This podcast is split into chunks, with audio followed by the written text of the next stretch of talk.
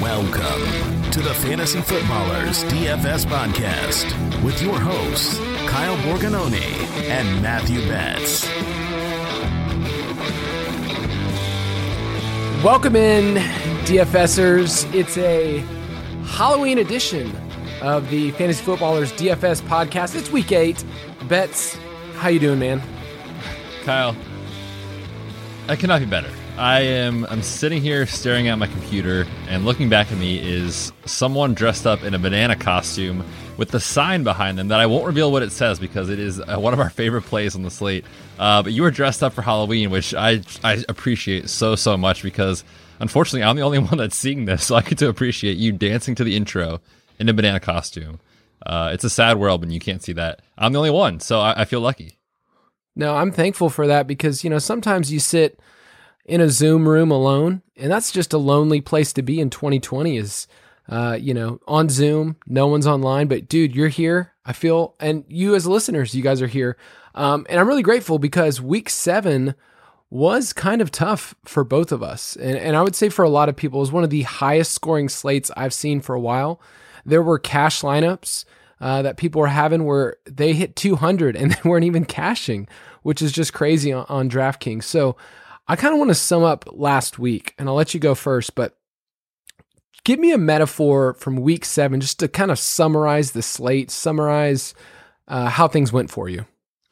Yeah, uh, you're correct in saying that it was just wild to see the scoring output and just not being able to cash for some lineups. Like I just feel like I got like smacked in the face by the slate, despite having great plays like Davante Adams, Jamaal Williams, etc.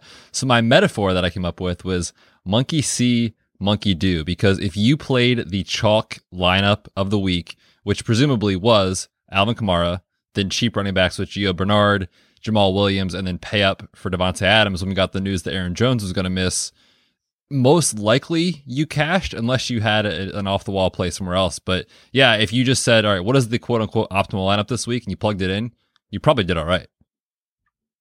For me, I had Davante Adams in every single lineup that I built, every cash game lineup, every tournament lineup. It, it, and it frustrated me because I, I looked up and we were hitting Sunday afternoon, and I go, man, I have I have done really well.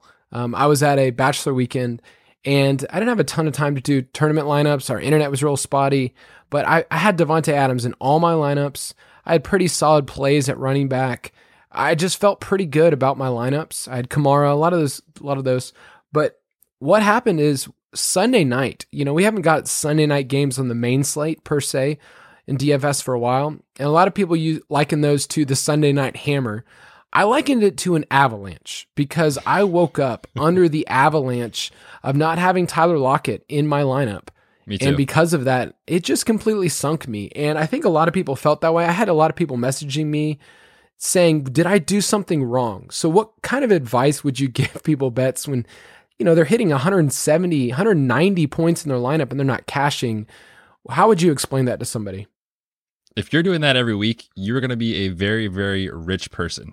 that will win you money. I feel like 95% of the time, if you're playing in a cash lineup, I mean, that's an excellent score. Um, most weeks, I went wrong in that I played the wrong Seahawks receiver. I played uh, DK Metcalf, and he was the difference maker. I missed my cash lineups by like five points. And clearly, if you play Tyler Lockett, you're going to smash. He saw 20 targets and went for what three three touchdowns and like 200 yards. Just went absolutely bananas. Um, love the reference there in case you missed it. And uh, you know that was the difference. But if you're if you're putting up 175 points every week, you're going to do extremely well uh, in cash lineups. And just to give you some courage, if last week was a tough week for you, or maybe there's two or three weeks in a row where you're just not cashing, realize that's normal. It's totally okay to have a couple of down weeks. And part of that is just learning how to manage your bankroll. So in terms of cash, we recommend um, whatever you have in your in your bank. Let's say it's hundred dollars. That's an easy amount for for us to understand. Maybe put in just twenty to thirty percent of that each week. You're not trying to just go all in. Um, you're trying to just slowly build it back up in your cash lineups. And I found that a lot of people just if you stay consistent with that, uh, and you listen to this podcast, you subscribe to the DFS Pass at ultimatedfspass.com, then uh, you're going to come out profitable over the rest of the year. So it's week eight, it's halfway through. A lot of people give up, but you are here, you're with us. You get to listen to to Betz and I just. There's no better just, place in the world right now. This is it. You're, I mean, why? Why would you be doing anything else? When you hear this podcast, quit your job. All right, just listen to us. yeah, because when you, with the amount of money you're going to win, putting up 175 points every week, you won't really need a job. So it makes perfect sense. That'll be the the best testimony that we can get because we've had some people that have placed in the Milly Maker, but the person says, "I won this week and I went up to my boss and just told them off and I quit." Now I'm with you guys. that would be so, fantastic. If you want to go online, uh, iTunes, subscribe and review. If you're offline, don't know why you are, you can s- still be online with us. But we love to get those five star reviews on iTunes. They certainly help the show.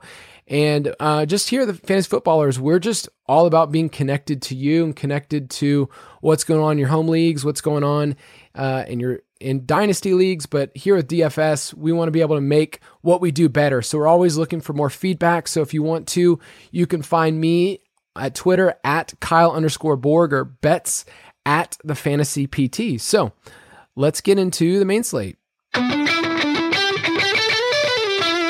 State of the main slate. So we want to give some overarching thoughts for the main slate. And the reason why we do that before we get into these five games we love to stack is because you just need a lay of the land of who the studs are each week because everybody's going to want to fit in probably two running backs this week that you would say are certifiable studs. And this week, I would say those studs are Alvin Kamara, Derrick Henry, Dalvin Cook, since it looks like he's going to be back healthy. And then, Betts, would you put Kareem Hunt in that category? Oh, yeah, for sure. We're going to talk about him in you know a lot more detail here in a second, but I agree. To me, he is definitely in that kind of stud conversation up there with those guys in the same tier.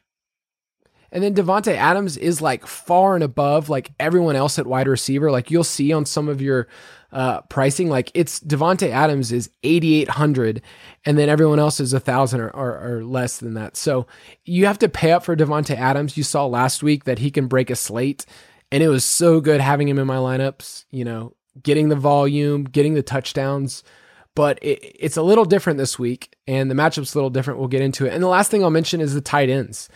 It's Kelce and Kittle at the top. Andrews is on this slate, although they play the Steelers. And then another guy that I'm sure we're going to talk about later, Darren Waller. So, any oh, yes. other overarching thoughts you have?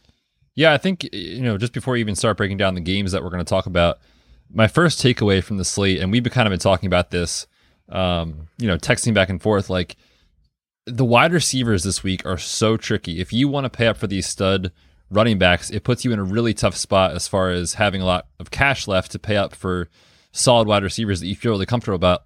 Comfortable about. So you're gonna have to make some off the wall plays, so to speak, of guys that maybe you wouldn't typically look at in cash, but we'll help you out on the show today to looking at some of the ones that we like in that type of format. But you definitely have to to ask yourself kind of what's the optimal way to go about your pricing this week. Usually it's pretty straightforward. To me, I found it to be a little tricky so far this week.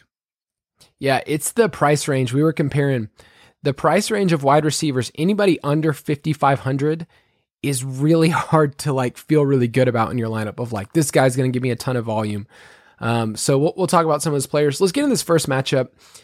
Green Bay Packers are six and a half point favorites against the Minnesota Vikings. This game has a 54 point total. And this is a rematch from week one where Davante Adams just came out on fire. Uh, MVS actually had a touchdown. And we were looking at this game and going, wow, Aaron Rodgers is back. Like this is the Aaron Rodgers, and he's really just been awesome since. He had that one dud game against the Bucs that we told you to fade. Uh, but great divisional matchup. And I want to start off with this hot stat. This is this is some this hot stuff. This right is here. fire. This is fire right here. As the kids would say, it's fi. And so uh, since Mike Zimmer has come to Minnesota, so really over the last four plus years, the Vikings are 1 18 and 1. It's not a good record, Betz. That's uh that is that's 5%. Quite bad. Quite bad. They're 1 18 and 1 outdoors against teams with winning records. So Packers are killing it this year, 5 and 1. And the game's outside at Lambeau. I don't know if you've heard of Lambeau Field before, but it's outside. So that doesn't set up very well. I mean, that is that is atrocious that they are been that bad outside away from the dome. So, what are your first kind of initial takes of this game? What players do you want to build around? Yeah, it's so tough because the easiest answer is I want Packers in my lineup. Obviously, I mean they've got one of the highest team uh, implied totals on the slate. This is extremely high over under, and we've seen them ex- you know excel against this defense. Obviously, it was week one and they just smashed, but the pricing is so so tough this week. Like you said, Davante Adams, eighty eight hundred dollars on DraftKings is priced up to basically be like a top two running back play. Like that's the equivalent of where he's priced at. And on FanDuel, he's ninety one hundred dollars. So to me, as much as I want him in my lineups, unless I'm playing GPPs, I, I, feel like it's so tough to pay up to get him unless you go off the wall at running back, and then that makes me feel really really uncomfortable at my lineup. So yeah, it's tough. I want these guys, and certainly I'll have some exposure to them. But when I look at that side of the ball, to me, Aaron Jones is is the the play that you can fit into your lineup at an affordable price. Seventy three hundred dollars on DraftKings, eighty five hundred on FanDuel. It is a little tricky, and and we need to kind of get more information throughout the week about his calf injury. Obviously, he sat last week; he picked it up in practice. But uh, this Packers medical staff, and I, I said this on the the Injury Blitz podcast for the JoinTheFoot.com supporters is that they are historically very conservative with their injured players, especially their stud injured players. And so, even though you might see reports this week that Aaron Jones wants to play, they might hold him out. And if he does, it could open up some opportunity to save money again with Jamaal Williams. But along those same lines, because they're so conservative, if they put Aaron Jones out there in your lineups, you can feel confident in his health. For sure. Yeah, we just got to wait till later in the week. I love Dalvin Cook, 7,500. So he's a step below Kamara and Henry this week. And I think his roster percentage will be lower than it should be just because everyone's been used to that injury. He still has a Q next to his name. So I think that'll just, you know, some people kind of walk away. In week one, he had 150 yards and a score against them. I love playing Dalvin Cook in DFS. I really don't have him anywhere in redraft leagues, but man, he just always smashes. And we know how bad this Green Bay run defense. It's a run funnel. I mean, that's what it is. They're setting teams up this way. Um, I'm not crazy about Adam Thielen. Uh, he faces Jaire Alexander, who's really shut down a lot of big time players. Uh, so it, with this game, it's just hard. If you want Packers, you're paying up. If you want Cook, you're still paying up as well. It's just hard to get really cute with this because I just don't trust the Kirk Cousins side. Like, can you stack those wide receivers on that side? On the Viking side of the ball? Right. You can, and it's probably more of a contrarian play, but as you can tell by the tone of my voice, I don't love it. I mean, Kirk Cousins, he's just a guy that when the matchup seems right, he comes out and just falls on his face. Or when the matchup seems like it shouldn't, you know, be that, you know, profitable. He comes out and he smashes. I, can't figure him out, and I have a tough time trusting him. And to be honest with you, I kind of have a, a bias against Kirk Cousins because what we've seen through the first two to three weeks of the season, I feel like is just stuck in my brain where it was just so, so bad for the Vikings that it's hard for me to click the button on Kirk Cousins. We're going to talk about players that are like five to six hundred dollars cheaper on DraftKings specifically that I like way way more than Kirk Cousins. So to me, he's a GPP play.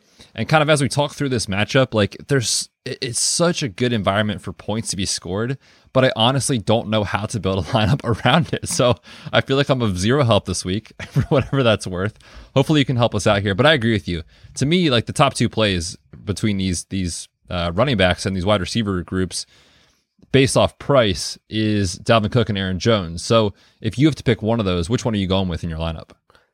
I'm going to go with Cook. I just trust him more, uh, you know, and I just feel like if he gets the workload, if he gets, let's say, 18 touches, like he's going to be super efficient. And, you know, even if they're coming from behind, like he's going to get the passing work. I'm not scared of Alexander Madison. So 7,500. I'm totally for that. It's it's kind of like what you said. You have to just pick like, do I want to pay up for Adams? Do I want to pay up for Cook? And then maybe sprinkle in some GPP plays. Like MVS went for 90 and a touchdown in week one. He's 3,800 on DK. It's super thin. Trust me. Like if you played him last week, which I did in tournaments, he got 0.9, not from reception, but from running the ball. So it's really thin. I don't mind Justin Jefferson, especially on FanDuel at 6,600. Um, I'm also a little biased because he killed it for me a couple weeks ago. So uh, love that. But tell us about your boy Big Irv. Oh my gosh! Every time we have a chance to talk about Big Irv, Irv Smith Jr., we have to do it. Um, uh, you know, most of the time we prescribe to the strategy, especially in cash, of wanting to punt the the tight end position. There are some plays on the slate that stand out to me. If you need to save money, which we already talked about, it's a really really tricky slate in terms of wanting to pay up for some wide receivers and also running back. It's just tough to do. So if you want to try to do that, guys like Irv Smith, who's priced at three thousand dollars on DraftKings is viable. I mean, the last four weeks, here's the trend of his snap counts 52%, 62%, 68, and 79%. So he is becoming almost an every down type of player for that offense. And over the last two weeks, four catches each game went for 64 yards and 55 yards. So is that going to, you know, blow your socks off and like win you a GPP? Probably not. But is it going to be viable in cash at $3,000? Probably if he does that. And Green Bay is giving up a 78% completion percentage to tight ends. So if you want to save money at tight end, to me, he's a fine play this week. And by punting it tight end, what we're saying is all we really need in cash lineups is for Irv, who's at 3K, to really 2x in value. So if you get six points from from Irv, like that's more than enough. Like it's totally fine. You're because you're paying up somewhere else. So I don't mind that for punting. Uh, Robert Tonyan, whatever he wants to call himself this week, uh, I just can't trust him. Last week it was Sternberger. I just in GPPs maybe, but he's uh He's not really in cash. And then also throughout, Packers de- defense isn't the worst play you could do at home. So give me your Vegas pick. Yeah, for sure. And this one I'm taking Green Bay. I just trust them. They look so good. Kirk Cousins, like I said before, I just feel like I can't I can't back them. Give me Green Bay. I'm going to take the under. Minnesota plays at a pretty slow pace, and I just don't trust Cousins to be able to keep up with the Packers. So it's 54 point under. You know, I could see this closer to, to 50, 50, 50 one or two. So I'll take that. All right. Titans, who have a 30 point team implied total, face the Bengals, who, man, Bengals are one of those teams that we get to talk about. And it's ugly sometimes, and the record doesn't show it. But for fantasy, there's a lot of really fun pieces here and a lot of affordable pieces. This game has a 53 and a half total, and the Titans are five and a half point favorites. So Tennessee's playing at actually pretty fast pace. You might think like, oh, they have Derrick Henry, Ryan Tannehill doesn't have huge volume. They must just be like slow plotters, but uh, they average the eighth most plays per game, third in neutral situation, and then Cincinnati's been you know up tempo the whole year. They're running three wide just as much as anyone else. So the tempo is up, and we love that for DFS. We want to make sure these teams can go back and forth. So my question is, can Cincinnati keep up with these Titans? I think they can. I put this in a, in my Vegas report article talking about games you want to stack and just talking about how Joe Burrow has just been so good against the spread. And so every week we see these totals where it's like the Bengals are, you know, six point underdogs, seven point underdogs, 10 point underdogs. And all of a sudden you look at the, the TV and it's like a, a field goal game. You're like, what happened? Um, Joe Burrow has been able to cover the spread. He's been really effective. They trust him. He leads the NFL in pass attempts. He's dropping back to throw a ton. And yeah, like you said, with the pace that they're playing with, and then combine it with the amount of um, the amount, the efficiency, I should say, from Tennessee, it's just forcing opposing offenses into a, a, ton of play volume. And then you combine that with the fact that Joe Burrow throws the ball more than anyone else in football. This game environment to me is probably the most exciting on the entire slate. Now, granted, Joe Burrow's been boom or bust. Like when he's faced a good pass rush, like he has crumbled. He's had some eight, nine point games, but Tennessee's just not good at getting back, getting it to the quarterback. So I love Joe Burrow here, and he's really easy to stack with. Like Tyler Boyd, 6,600. Tee Higgins is an elite play this week. Like he's a he's a cash game play, and mm-hmm. you know Tennessee is just giving it up to perimeter wide receivers like big games. I'm talking like Justin Jefferson's 175 yard game. Will Fuller had over 100 and a touchdown. Like these are huge games. And in this one, you're going to need some pieces on the Cincinnati side because I'm going to want to play Derrick Henry. Is he a lock for you this week? Oh my gosh. Derrick Henry might run for 200 yards and like four touchdowns this week. I mean, to me, I say this on the pod. I feel like weekly, like what, who, which player am I just like logging into DraftKings and just looking at the board and saying, You're in my lineup. I'm not even to think twice about it. It's Derrick Henry this week for me. I mean, it's perfect environment. They're huge favorites. The weather is getting colder. We're turning to November here. Uh, this is Derrick Henry's season. Cincinnati is giving up over five yards per carry. Looking at Football Outsiders metrics, uh, when you talk about offensive line play, uh, Tennessee is seventh in adjusted line yards and you don't really know exactly what that means, but basically seventh is good. You want to be close to one. And on defense, the defensive line, Cincinnati is 25th. So we love that mismatch.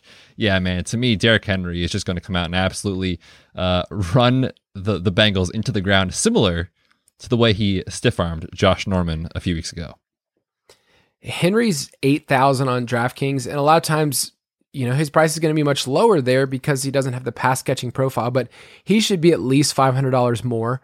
Um, he's just set up for success. And I'll just say, having Derrick Henry in your lineup is so fun. It's just more fun to watch football and do DFS with Derrick Henry in there. So, yeah, I think he's a smash play this week. For me, it's, you know, like we said, Kamara, it's Henry, it's Cook, and then we'll get to Kareem Hunt. Those are the top four running backs that you want to play this week. And if you can get two of those in your cash game lineup, I mean, I think you're set up uh, for success if you can mix in some other guys. What about Ryan Tannehill? He's been super efficient and he's pretty easy. Like, you know where the ball's going to go. It's probably going to go to A.J. Brown. Hopefully, it goes to Jonnu Smith, who's fell flat the last two weeks. He's set up for success. Cincinnati's given up the second most fantasy points. So, would you stack that, or are you so into Henry that you're kind of like sour on that? No, I think that's a great stack, especially in tournaments. I think to me, you know, Henry's the cash play, and honestly, I think I think you can play all these guys in cash, but I lean Henry just for the the known volume. But yeah, if you want to build a Ryan Tannehill, AJ Brown, Jonnu Smith uh, triple stack against this defense, and then bring it back with someone like a Tee Higgins, I think that's a great play. I mean, you look at Cincinnati, right? They can't really get to the quarterback anyway, and they just traded away Carlos Dunlap to Seattle. So Tannehill is going to have a clean pocket all day. Last two quarterbacks to face Cincinnati, 72% completion percentage, almost 700 yards in two games, and eight touchdowns over that span. We're talking about two players. One last week was Baker Mayfield. Do you know the other one? Uh, I don't.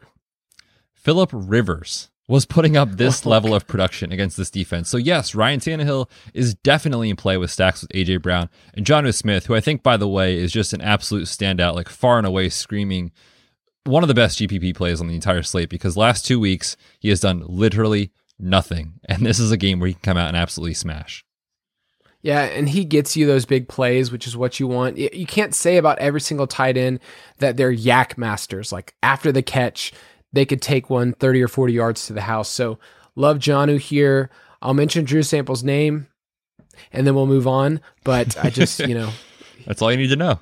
He is a player for the Bengals. Our quota. What about Gio? I mean, I think Joe Mixon's probably going to miss this game. So Gio was fine last week. He was fine. He wasn't great. He kind of lucked into a, a, a touchdown, but um, he's getting the snaps. He's seeing the touches, and that's really what you want. So, do you want to go Gio? Not really. And last week it was so easy to do it because he was just so so cheap. What was he like forty five hundred dollars on DraftKings? I think. Um, but they priced him up a little bit this week, kind of knowing that potentially Mixon could miss. And that's a great point for our listeners too. You know, like I feel like everyone just gets so amped to play these backup running backs whenever the starter is ruled out. But that rule to me only really applies when it's like later in the week and DraftKings or FanDuel haven't had the opportunity to set pricing yet, and we can really just take advantage of um, a price that looks silly on paper, but really, you know, they didn't know he was going to miss the game. So to me, Gio Bernard this week, I'm not super excited about it. He will catch a bunch of footballs, given that they're almost a touchdown underdog. But yeah, I, I'm not super excited about Gio.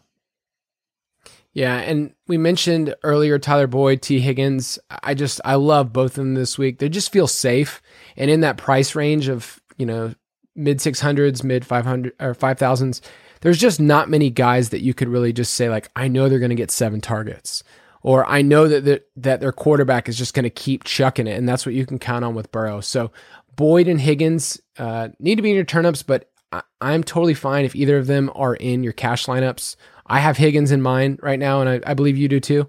I do, yeah, yeah. I think I think he's a great play. And then if you really wanted to for tournaments, the Titans DST isn't the worst thing. I mean, Burrow's still a rookie, so you can get a pick six. You can get something else if you really wanted to.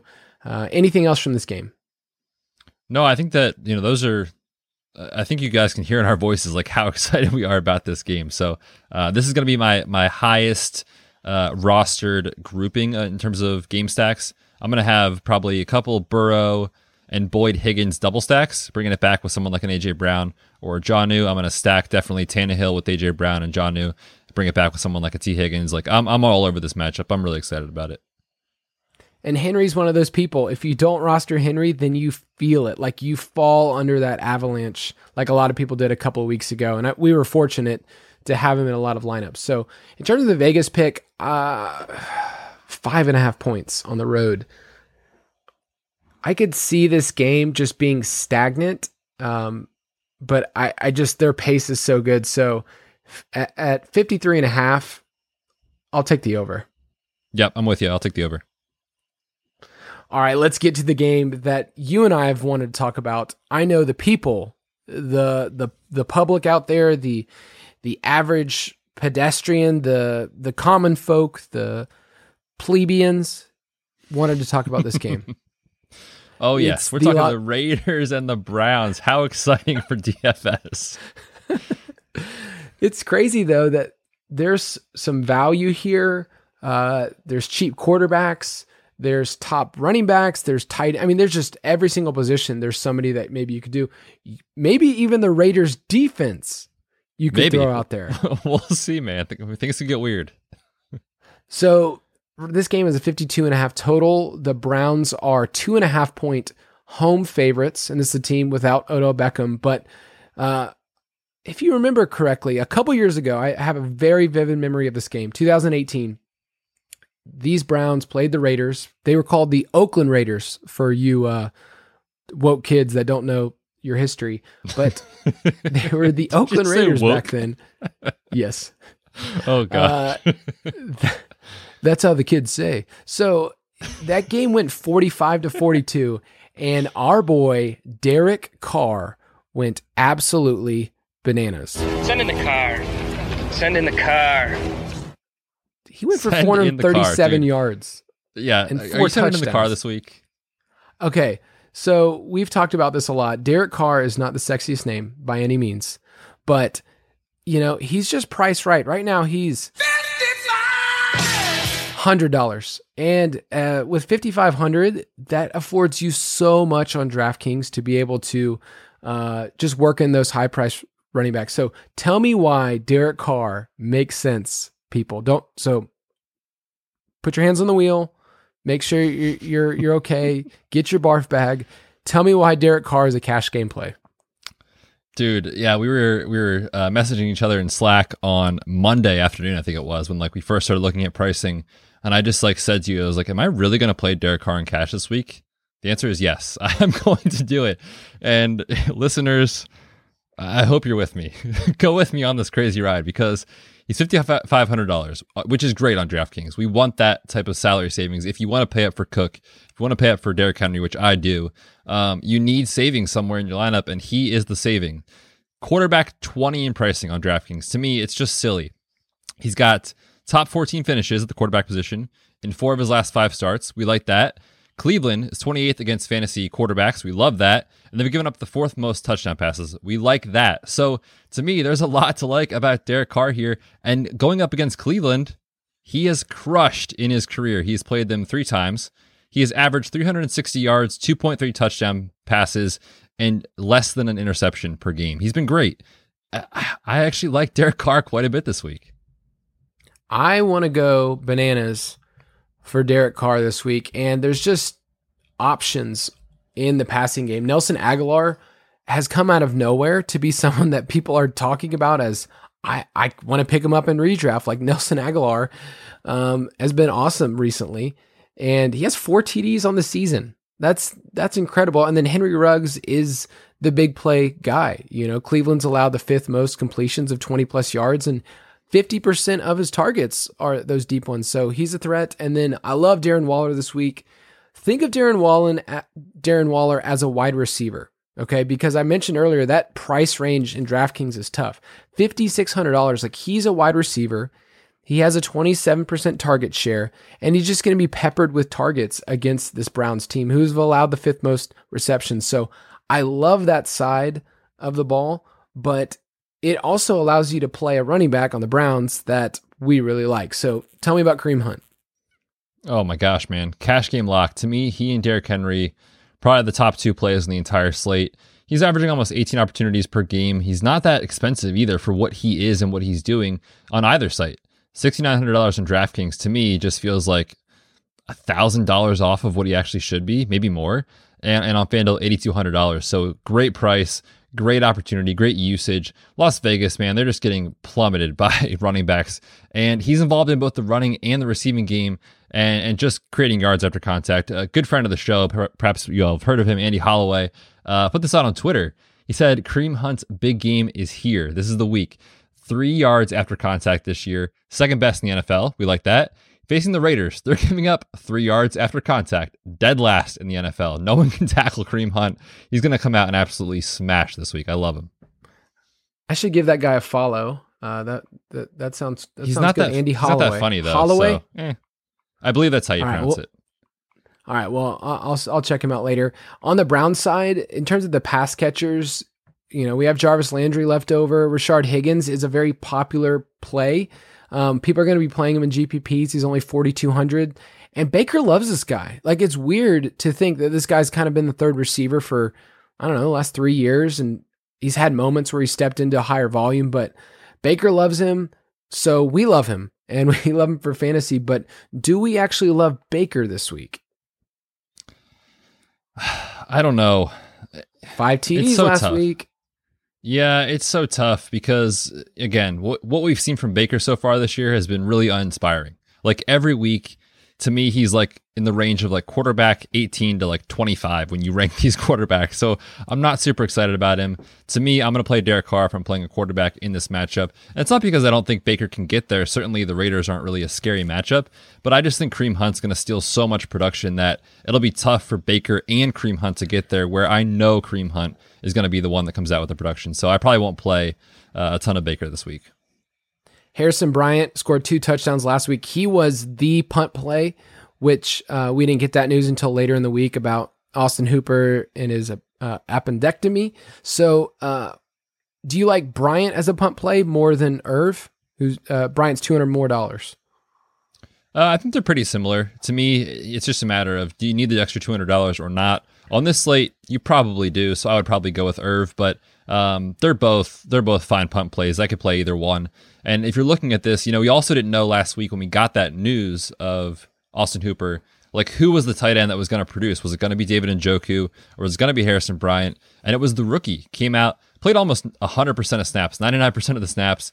Um, he got five targets. Njoku played 62% of the snaps, saw three targets. So certainly if you're going to look at, you know, again, it's a one game sample size, it's small, but if you're going to play one of the two, it's got to be Harrison Bryant. And for some reason, DraftKings priced up Njoku six hundred dollars more than Harrison Bryant. So to me, it's a, it's an easy decision between the two Browns tight ends. Yeah, this game is just it has points and just really easy plays. So we mentioned Kareem Hunt's the cash game play; he's a lock. And then in tournaments, we love Derek Carr and mixing him maybe with one of those Raiders receivers, maybe Darren Waller. But I will say Josh Jacobs. We don't talk about him a ton here because unless the Raiders are winning, he's not going to be good. But $6,200 on DraftKings, he's the type of leverage play while everyone else is going to be playing Hunt in a tournament if you want to stack it the other way, if you want to say, I want to go Baker, I want to go Jarvis, and I want to go Harrison Bryant, and then do Jacobs on the other side and say, you know what? I think the Raiders are going to get a lead and just give Jacobs the rock, you know, 25 times. That's a great way in a tournament to kind of gain some leverage. But I, I love this game. I just love the prices. Like I can fit these guys in even as one off plays. I can put Henry Ruggs in a GPP lineup and, and not feel bad about it. So, what's your take on the Vegas line? Yeah, I'll take Cleveland minus two and a half here. I think they win this game. Man, I I don't trust Baker Mayfield. So I'm actually going to take the Raiders in the points. All right. The Fair enough. Raiders. The You're- Raiders. dude, you're all you are bananas for Derek Carr this week. I'm I'm all in. I need to show it even more. I feel like this isn't enough. I need to No. prove it to him. You need to play him in 100% of lineups. I will prove it to you, Derek. Should I tell Derek that I had his brother David Carr's jersey for the Texans? He might get really upset And- with you. Well, it doesn't really mean much anymore because I think he was sacked more than any other quarterback. If but I, I- do care about your family, Derek. if I take down a GPP this week, um, I will be sending you a Derek Carr jersey in the mail. Book it. All right, you heard it, people. All right, next game. Uh, San Francisco 49ers face the Seahawks in Seattle. This game is a 53 and a half point total. And the Seahawks, who just keep on rolling, but, you know, crazy game, crazy game against the, the Cardinals. They're three point home favorites. And 49ers have kind of turned things around. I, I, I just thought they were left for dead the first couple weeks. I was like, oh, this team is a shadow of what they were going to the Super Bowl, but uh, they're competitive. That division, man, NFC West is a tough division. They're all, I think they're all above 500, right? Or I 500 think or so. better. Yeah. Yep. That's that's crazy. So the part that I'm trying to figure out, and maybe you could educate me here, Betz, you are a doctor, uh, is the pace. I mean, the 49ers ranked dead last, and the Seahawks surprisingly ranked pretty low in pace. And it's mostly because they're converting like, you know, a ton of first and second downs. Their third down rate's actually terrible. Uh, Russell Wilson's one of the worst in the league. I put this out on Monday, but he's one of the worst in the league on third downs. But he's so far and above on first and second that he's made up for it. But what do you think about the pace of this game? Yeah, it's really intriguing because if you just look at the raw data across the entire season, you might look at this and be like, oh, well, this game might be kind of slow and um, it's not that exciting because the Niners have done that. But uh, shout out to Pat Thorman with uh, the guys over at Establish the Run. He put this out in some of his work and he studies pace a lot and does a great job with it. So please give him a follow. Um, but he was talking about how the Niners are basically like a chameleon. Like they will adapt to whatever the game environment is or whatever their opponent does. And in games where they've come out and they've just come out and handedly taken care of their opponents, they'll slow it down and the game is kind of a low scoring affair. They don't need to, to rush the ball and put up points. Um, or I shouldn't say rush the ball, but they don't need to rush in terms of their pace and put up points. But against Seattle, I- think they are going to have to do that. And we've seen them do that in past weeks where they can just adapt in a second and, and go. And so to me, I'm not super concerned about the pace. I actually think it's going to be a really high scoring game. We've got almost a 54 point over under, and I expect that total to climb by the time kickoff gets here with people betting the over. So I think the pace is going to be just fine in this one. Yeah, it's all about efficiency. We know Russell Wilson's efficient, but Jimmy G really does have games where he can just go off. Like we saw it a couple weeks ago uh, against the Rams, right? Went for 260 and three touchdowns. Like he can do that. They are without Deebo Samuel, and their running back group is just completely torn up. We don't know at this moment is Tevin Coleman coming back. Uh, is it going to be JaMycal Hasty? Is Jerick McKinnon going to see more snaps? So as of right now, that running back group, I can't really give a firm take on it. Uh, if one of them, if it is clear uh, that Coleman's coming back, he's interesting because he's just priced way down. Um, but I think they are going to have to keep pace. And on the Seahawks side, I feel like every week you have to pick is it Lockett or is it Metcalf? So do you feel like people, how do you think people will react based on, I don't know, a 200 yard, three touchdown game on prime time? Yeah, the, today's DFS uh, community and people playing DFS are getting smarter and smarter every single year, and honestly every week. Um, so in the you know the past, it'd be so easy to be like, oh my gosh, everyone's gonna flock to Tyler Lockett. Just play DK Metcalf, and you'll probably you know end up in a good spot. But I don't think people are gonna do that anymore. I mean, DK Metcalf has been the talk of Twitter just because he chased down Budda Baker on like a 90 yard almost return to the house on a, a pick six. But he was just so fast, he looked so athletic. Everyone's talking about DK Metcalf, and he came out and put up like two for 23 the other night. So I still think both people are, or both players, I should say, are going to be heavily rostered this week as they should be. Um, I'll probably just split it up like I usually do each week. 50% of my lineups that I play will have a, lo- a, a share of Tyler Lockett. The other ones that I play with Seahawks are going to have DK Metcalf, and either way, uh, you're happy.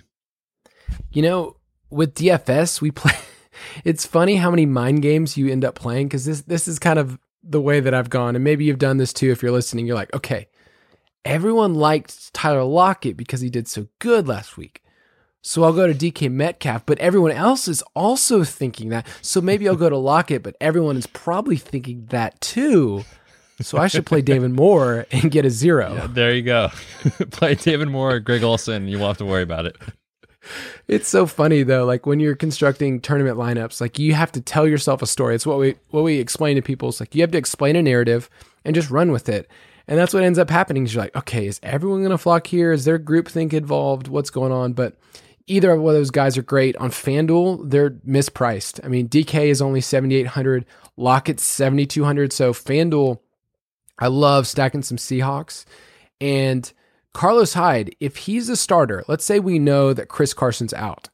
Would you be interested in Carlos Hyde at his price? On FanDuel, he's all the way down at 5,000. We've seen him get the workload. Last week, he did get most of it when uh, Carson was out and he ran well. So, you willing to go there? It's so tough because, again, we're, you know, listeners, we're recording this on Wednesday. And so it's tough to see what's going to play out here this week. He's on the injury report with some hamstring tightness. So hopefully we get more information as the week goes on about who's going to play. But we know Chris Carson is not going to play in this game. There's no way. And so it's either going to be Carlos Hyde and some sort of combination of Travis Homer or DJ Dallas. But there's still a realm of possibility where Carlos Hyde and Travis Homer either are super limited or don't play. And then you're stuck with, with DeeJay Dallas at like stone minimum. So I think it depends on how you're building lineups. I don't love either of these guys, to be honest with you, especially in cash. I think they're a little too thin. Carlos Hyde to me is just it's just a volume play and nothing more. Like to me, there, I see no upside with it, and I really just want to uh, to play the pass catchers here. To be honest with you. So if Marshawn Lynch came running in and was in this game, you would just lock him in. Oh, one hundred and ten percent.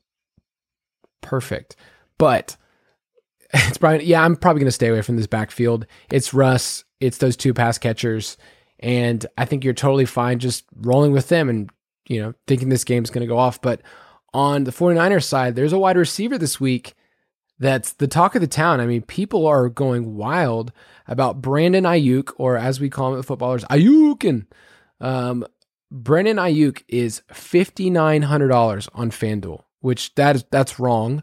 Um, they must have not changed that because when Deebo went out, he's just gotten tons of usage. He had over 100 yards last week on six catches. Uh, and he's kind of like Deebo. Like, it's weird that they drafted someone that's kind of like a clone. Like, after the catch, he's awesome. So, what, tell me about Brandon Aiyuk. Maybe some people haven't played him yet this year, don't know the rookie.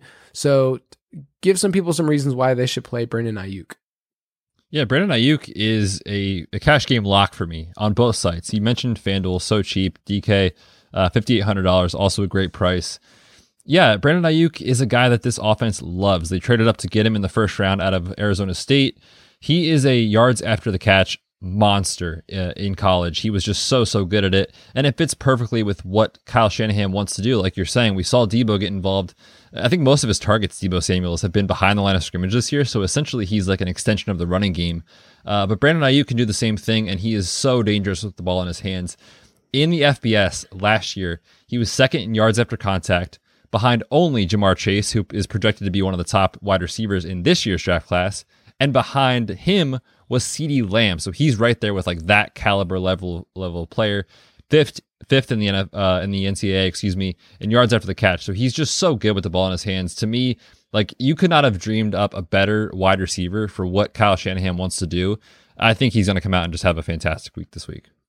So he's got the profile, he's got the price, he's set up with the volume, and then just to to put the cherry on top, the Seahawks defense has allowed the most fantasy points to opposing quarterbacks and wide receivers. I mean, this is just set up to smash.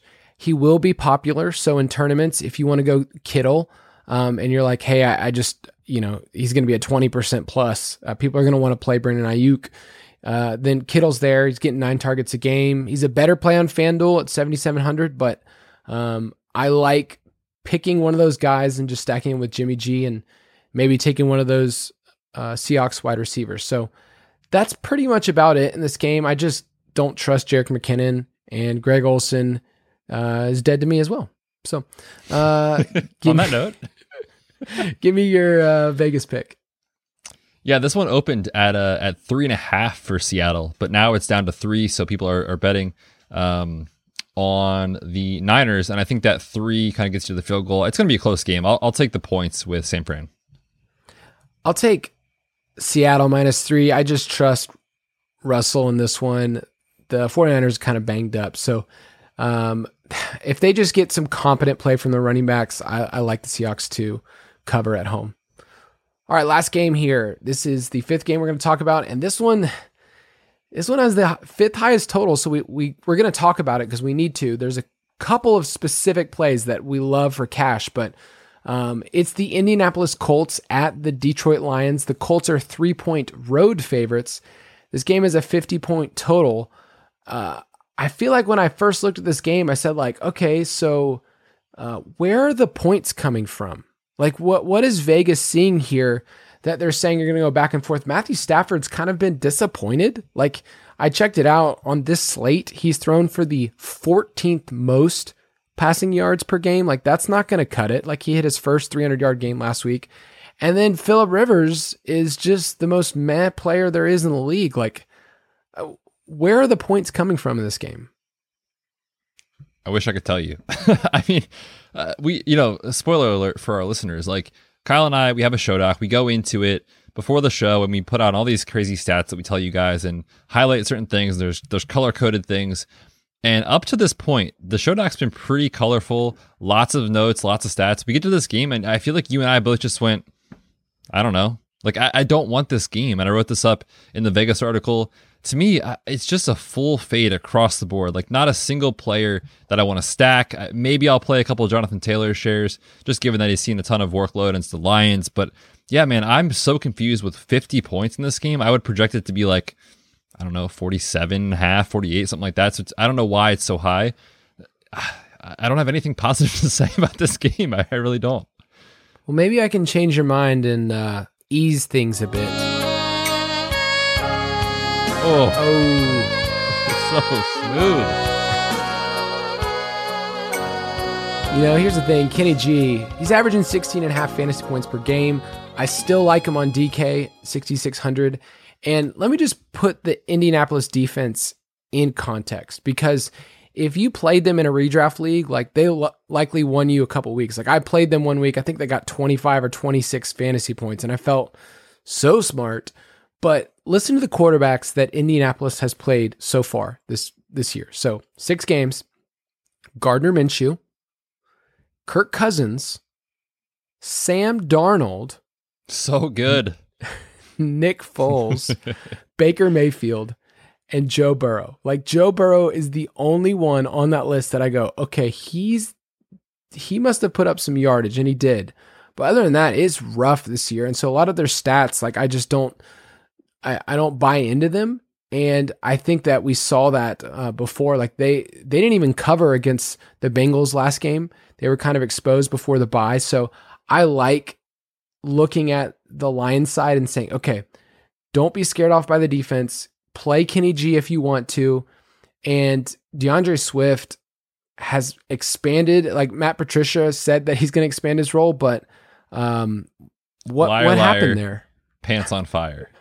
I, I can't stand it, man. You when you have the opportunity to give a 35 year old running back double digit carries in back to back weeks, who's averaging 2.6 yards per carry, like you just have to do it. I guess I, I don't know. I, it's so infuriating. D'Andre Swift is uh, head and shoulders above where Adrian Peterson now is at this stage of his career. He's a Hall of Famer. He's great, but it's so frustrating. Let D'Andre Swift carry the ball. 35 years old. You know, as a 33 year old, that is just ancient. Like he, he should be so out of the league. Old. So old. yeah, I I just I wish he was more involved. I just can't trust him. So for me, it's it's Kenny Golladay, uh, maybe T.J. Hockenson. And in case you're wondering why we're not mentioning Marvin Jones, that was last week. Last week was Marv Marv week. Yeah, and yep. we we know he has a pulse. He put up double digit points in DK. and uh, this week is Derek excited? Carr week. I was like, please don't goose. I'm gonna get a bunch of messages. That would have been great if he just comes out and does absolutely nothing after talking about him all week. I love Marv Jones. I, I will always love Marv Jones, but um, maybe he's done. Uh, on the Colts side, though, Jonathan Taylor. Let's talk about JTT because he is somebody that you could play this week. Coming off a bye, the narrative is that they're going to get him more involved. It's his time. Uh, 7300 on FanDuel is a great price. So, Jonathan Taylor, could you mix him in? Oh yeah, I think so. I mean, I I came out, I made a, a, blanket statement that I just hate this game, and Jonathan Taylor is a fine play. He's actually a really good play, especially on FanDuel. Seventy three hundred dollars to me is pretty cheap. Um, you can definitely play him over there. It kind of fits his skill set really well. I expect him to be able to move the ball against the Lions. Obviously, uh, our boy wrote, uh, Ben wrote this up in the preseason. Uh, again, we want to attack every single week. Nothing has changed through eight weeks of the season. The Lions are still very, very bad on defense. And so, yes, Jonathan Taylor is very much in play. They rank 23rd in rush DVOA defense, and they're giving up the sixth most points to opposing running backs. So, Jonathan Taylor is very much in play. I can't do T.Y. Hilton. I just I can't click the button. Maybe in a really big tournament if you're getting crazy, but I just like we said, we don't like this game that much. Trey Burton, 3500 on DK. It's not bad. He's had five targets and at least five targets in all of his games so far. That's not the worst. And then Hockenson, he's like the tight end five in pricing. And once I get to that point, it's just meh. It's just middle of the road. So Hockenson's fine. He got lucky to even get a touchdown last week against my Falcons. So, dude, uh, I I almost sent you like a care package this week. Like, what is happening in Atlanta, man? I mean, people have put all over Twitter, but like, we're the only team that can score a touchdown, and it's a bad thing. It's uh, it's it's a weird. Shout out to Todd So- Gurley for that one. Hey, I love some Todd Gurley. I love my Falcons, but um, I don't know if this is the year. This ain't it. I can tell you that. So, what's your Vegas pick? I feel like I already, I already know it. Yeah, I'm going under. I, I don't see how this game gets to 50. Yes, give me the under um, times a million. Yeah, I'll take the under too. Fifty is just not, not where I want to be. All right, let's uh, let's kill each other and battle it out. DFS Battle Royale. So Battle Royale is a chance for myself to display my intellect, my guile, my poise, to mm-hmm. show Betz that I can mm-hmm. defeat him in the ring. And right now I'm technically losing. Ha! Sucker. So we're actually one behind each other, but Battle Royale, we pick a couple of categories. We're using DraftKings this week and we go head to head. So right now, Betz is up 14 to my 13. So it's pretty close. Killing Give me a stacking QB under $6,500 on DK that you like. We talked about it, man. I'm sending in the car this week. Uh, you have to. Send in the car. Yes. Send in the car. Send in the car into your DraftKings lineup. He's so cheap. Um, and you can stack him with a couple players. We talked about Darren Waller, we like. You can obviously stack him with Henry Ruggs, who's a deep threat. And you can even stack him with Nelson Agholor. I mean, here we are, 2020. What a year. You can play Nelson Agholor in DFS. so let's go. That that's that's what you get to do when you're have your app in hand, you know, like we've mentioned before, you're on a run. You know, you are you're on the toilet and you look and you say, "Wow, Nelson Agholor. I could play that guy. I could also get a goose. It's totally possible." Yeah, But- honestly, man. I love how also, by the way, you those are always your two examples of when people it. listen to the podcast. They're either on a run or on the toilet. There's no in between. Like you're not driving, you're not out for a walk with your dog, you're not like doing work at your desk, listening in your headphones. Like those are the only two options when listening to the Fantasy Footballers DFS show. you, someone like saves their podcast to go i think i want to go on a run or man i think i need to go to the bathroom those are two active things i just figure we're an active group you know we're we're trying to challenge people so those are two We're, off- activities we're officially off the rails. all right i'll give you jimmy g uh, as my stacking qb we mentioned him earlier uh, people are going to want to play russell wilson so jimmy g is pretty cheap and he's 5400 which is way way way way down there uh, I mentioned Seahawks are dead last against fantasy QBs, 30th, 30th in pass DVOA. So Jimmy G, great stack this week. All right, a running back under 6K you like. There's not a ton of them, to be honest with you. Uh, but I'm going with Melvin Gordon this week. $5,600 on DraftKings. Obviously, if we know Philip Lindsay is going to miss this game, which he's in the concussion protocol, then I think his his price is too low. He's, he's a misprice. He's averaging 20 opportunities per game when Philip Lindsay is either out or has left early, which is literally every single game of the season. So he's basically a bell cow when when Lindsay is out. The Chargers, they're a good defense, but they're allowing seven receptions per game to the running back. They're also giving up over four yards per carry. So Melvin Gordon can get there on volume alone this week. I'll take him. Revenge. oh, I forgot about game. that. It's Matter, it matters, dude. It matters. Uh, I'll go with Darrell Henderson Jr. 5,900 on DK. Miami is 32nd in run DVOA. That's last. And 25th in fantasy points given up.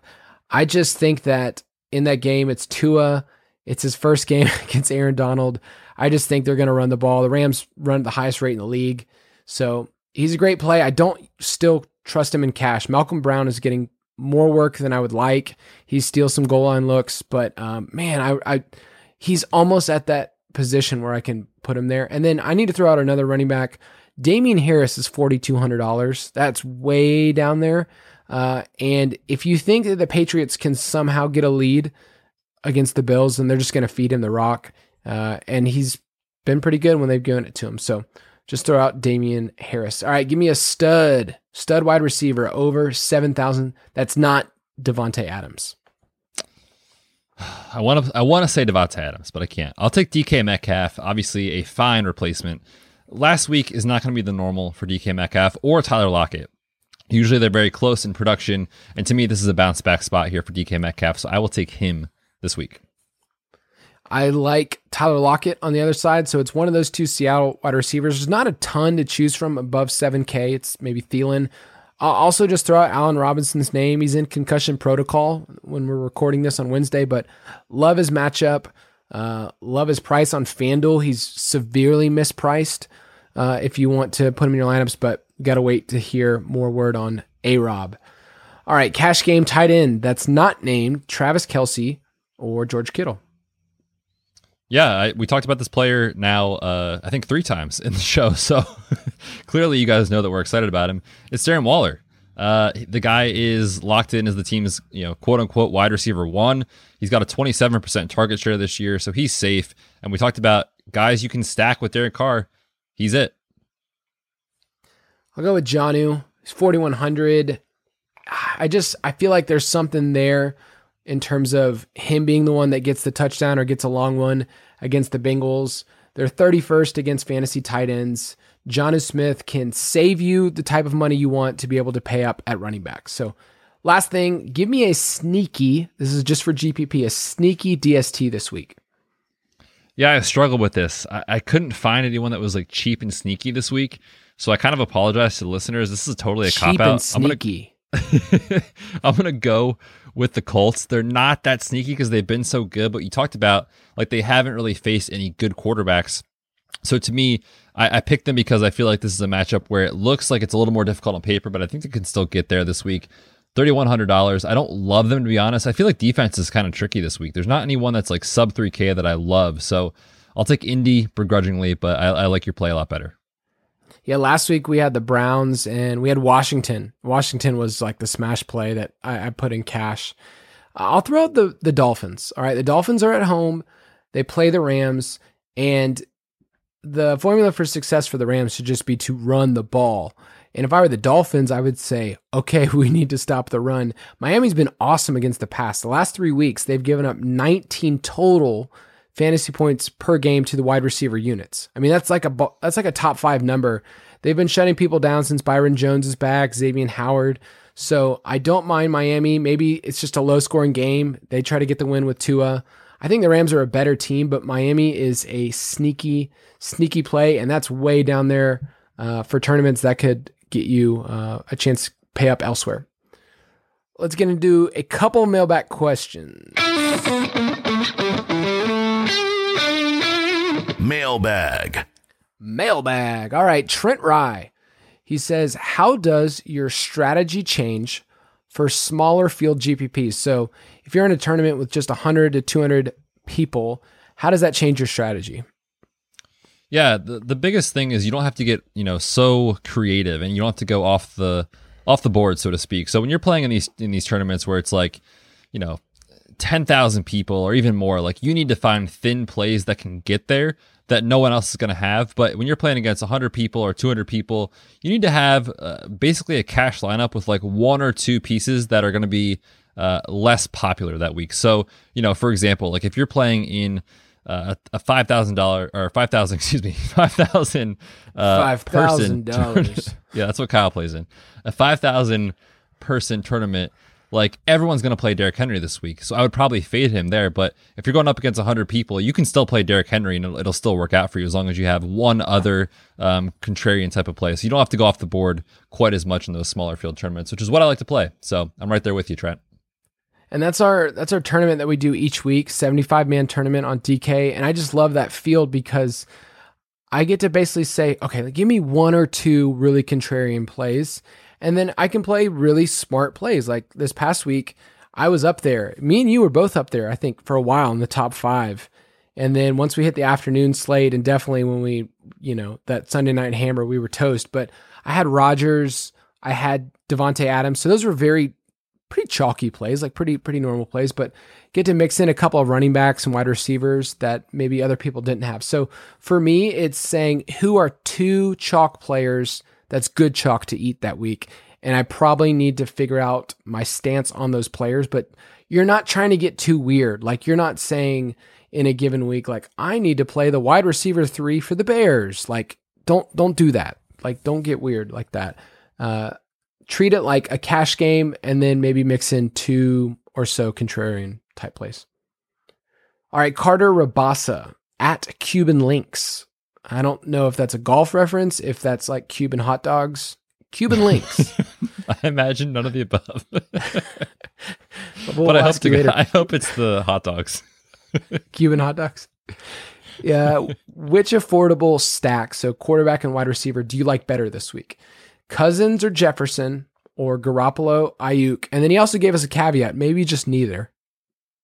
I think they're both good good stacks. So you're on the right track there, Carter. To me, I lean with Garoppolo and Aiyuk. It's mostly just a matchup thing. Like Green Bay is more beatable on the ground, so to me, it's more of a Dalvin Cook type of, of week. And then we talked about Seattle. I mean, they, they can't stop anyone through the air. So I will take Garoppolo and Aiyuk. Yes. And another way to look at this is if you're thinking about how much these stacks are rostered, you can just add them up. And so we have projections in our DFS pass, and Betz and I have some other, you know, roster projections that we have. But let's say Aiyuk, who's going to be the most popular of these four guys, Aiyuk comes in at 20% and Garoppolo comes in at 5%. So that's 25% right there in terms of roster percentage. But Cousins, you know, Cousins is going to be three, maybe percent, and Jefferson's going to be under 10. So if you want somebody that people aren't going to have, it's probably going to be more Cousins than Jefferson if you're going real contrarian. And let's say, you know, you have a Packers side, but I like this 49er side and just Aiyuk just feels so much safer and I don't trust Kirk Cousins at all. All right, Joshua Siegel, he asked, How often do you change your lineups midday afternoon games? And I believe what he's asking is in terms of like late swap. So let's say you have those one o'clock lineups, and I think it's in two weeks. Don't we get like a ton of games on the afternoon slate? So I think so, yeah you have the option on these sites to swap out players uh, that are in the afternoon. So is that something you take advantage of, Betz? I think I do. And I think a lot of people need to start doing that more because it's really, and it depends on what you're doing, right? If you're playing like 150 lineups, it's so tough to do, especially if you're going through and like hand changing uh, lineups in the afternoon. But if you're only playing like six to 10, which is usually what I do, it's easier to do that. And so what this strategy entails is looking at the one o'clock slate and probably about three quarters into the game, you kind of know, like, all right, this player hit, this person didn't. And you can kind of look at what their roster percentage is in your app. So you know, all right, everyone else hit this player and, and he's going off. I need to kind of get contrarian elsewhere to be able to get ahead of everyone else who also had, let's say, Davante Adams last week, who just went bananas. Fourth banana reference. You're welcome. Um, nice. And so you, you, need to be able to uh, to do that. And I don't think a lot of people do that, right? They they set their lineup and they just say, all right, now I just coast, I, I grab a drink, I hang out on the couch, and I'm done. And to be able to make that late swap can really give you a huge advantage. So I use it quite a bit.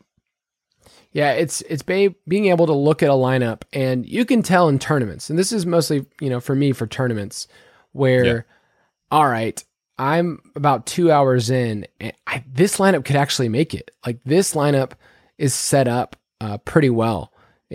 and I've got some interesting plays. So you're just asking yourself, who are the guys that I could swap out, but realize, you know, you're working with the same amount of salary. So, um, you can also, pin, you know, kind of pigeonhole yourself in. But we mention this all the time on the main podcast. But whatever you're doing, the earlier players need to be in your running back or wide receiver position. You need to leave your flex open in case injuries or, or you know or other other things pop up. So it's something that I think advanced players do way more. And don't get too cute. Like don't just go in there and start changing everything. Like you know you had your calls for a reason, but something definitely to take advantage of. And dude, I'm so thankful that you've brought up bananas so many times. Like this is this is a pro potassium podcast. Right? Oh, 100%. I I feel like anything any atomic symbol that's not the same letter like wins a lot of money in my brain like potassium is K, tungsten mm-hmm. is W. I mean that that means a lot to me. we lost everyone on the show. Thanks a lot, Kyle. There's someone out there that's like, I I've been thinking about that. Yes. All right, let's same. Get... I agree. All right, last question let's just talk about our budget. And I think this is a question we get a lot.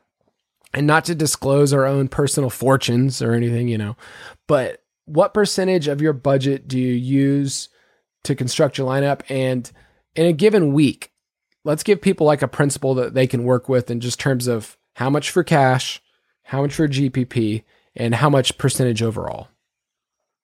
Yeah, and I think I guess well, maybe I'm, I'm reading the question differently. I'm seeing this as what percentage of your lineup budget do you use to set a lineup? Oh, but I'll oh, answer I'm both a, questions. I'm an idiot.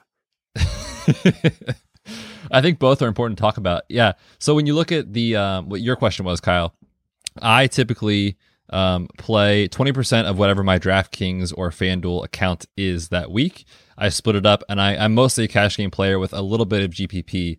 Um, so I do about 60 to 70% cash every week, and then the other uh, remaining bit, bit is in GPPs. But in terms of AJ's question, it's actually been shown through research that it's more advantageous to spend up and use most of your budget than not. There used to be this kind of compelling thing that's like, oh, everyone else is spending up. You might as well get contrarian and just spend down. But I usually spend almost all of it. I mean, I don't try to necessarily, but when you look at your lineup at the end of the day, like I have maybe 500 or less left. I, I really don't go off the board more than that.